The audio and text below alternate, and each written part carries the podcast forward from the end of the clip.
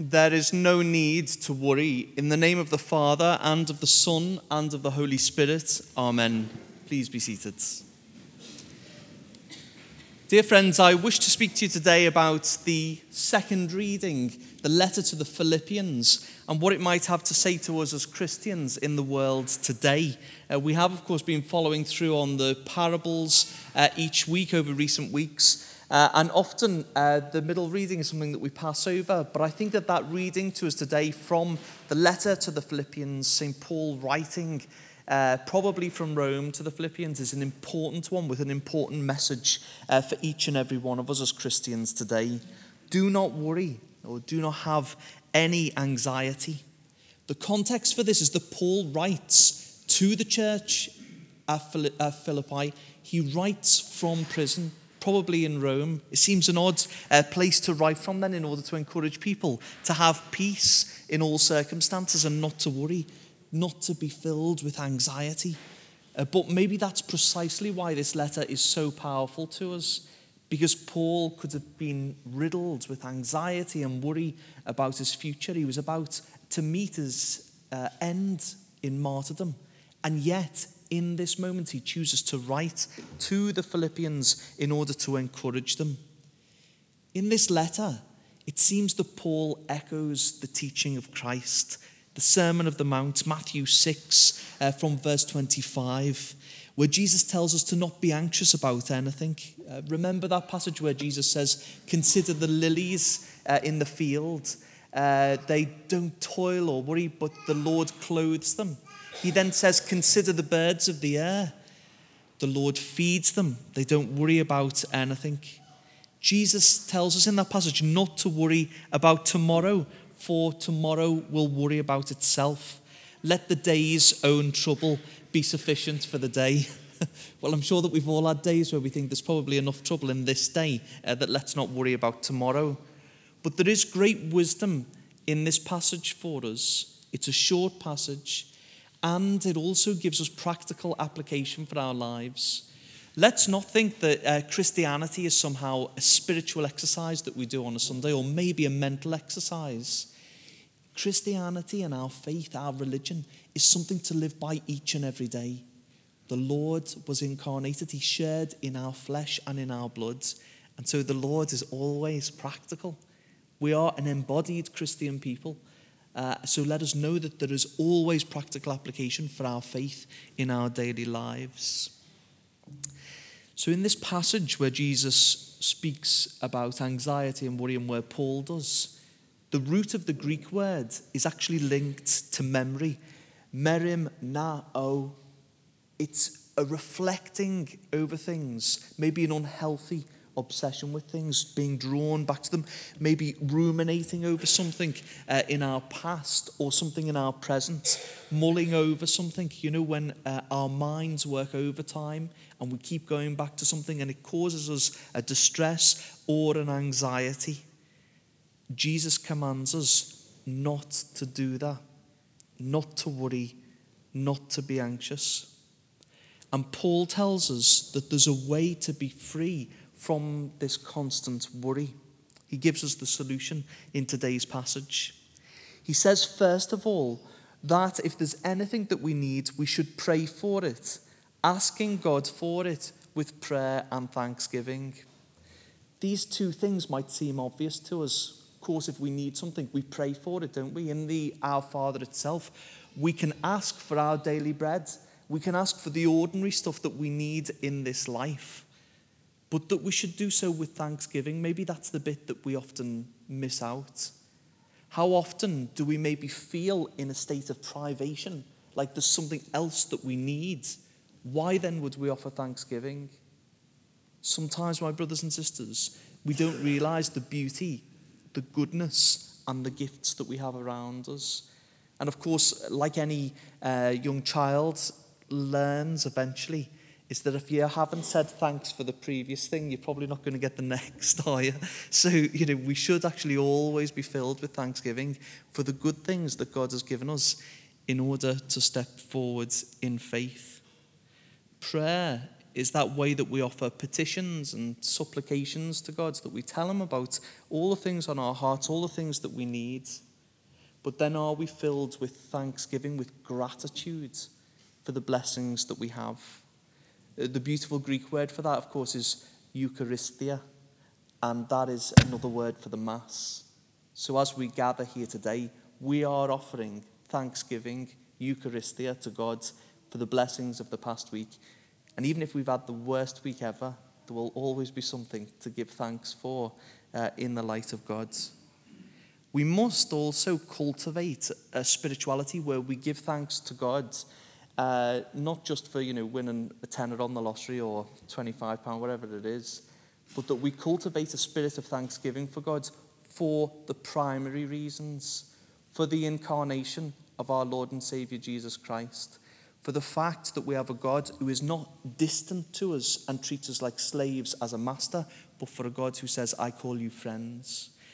Do we often just offer thanks to God for the redemption of the world? Do we offer thanks to God for his passion, uh, for his death, and for his resurrection, for the things that he has done for us? This can help us with anxiety and with worry. It can lift us out of the immediate concerns that we have before us and place us into the story of God's salvation.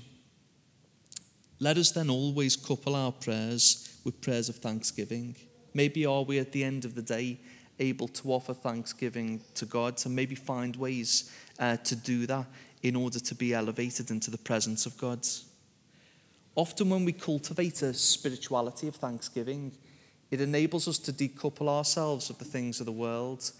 And I say that because if we uh, think that we only should give thanks when everything is going well, when would we ever give thanks? Because I don't know about you, it's never, per- you know, I, I keep thinking, right, I want to get to that perfect place.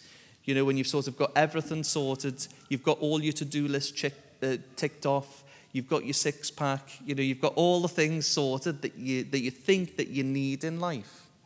But when will we ever reach there? And if we wait to say thanks until we get to that nirvana, then we're never going to say thanks. And we're never going to be a people that experience the peace and the grace which God can give us now. Our peace cannot be contingent on the world around us, but has got to be contingent on what God is and who He is. If our peace is based only upon the world around us, then as we see on our television screens and hear in the news, we will never achieve peace. Paul writes about peace from prison because the Lord has given him a supernatural peace which passes all understanding.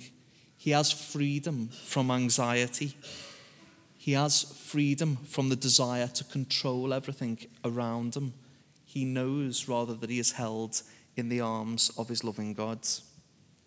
The peace of God, which passes all understanding, will keep our hearts and our minds in Christ Jesus.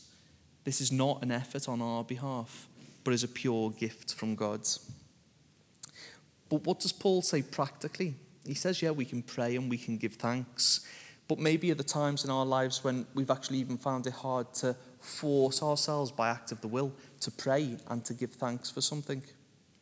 Well, one of the ways that he encourages us to be filled with a spirit of peace is to ponder and contemplate noble things. So he says, fill your minds with everything that is true, everything that is noble, everything that is good, everything that is pure, everything that we love and honour, and everything that can be thought virtuous or worthy of praise.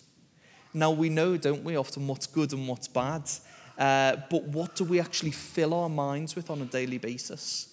Do we fill our minds only with secular things or with uh, violent things or with corrupted things?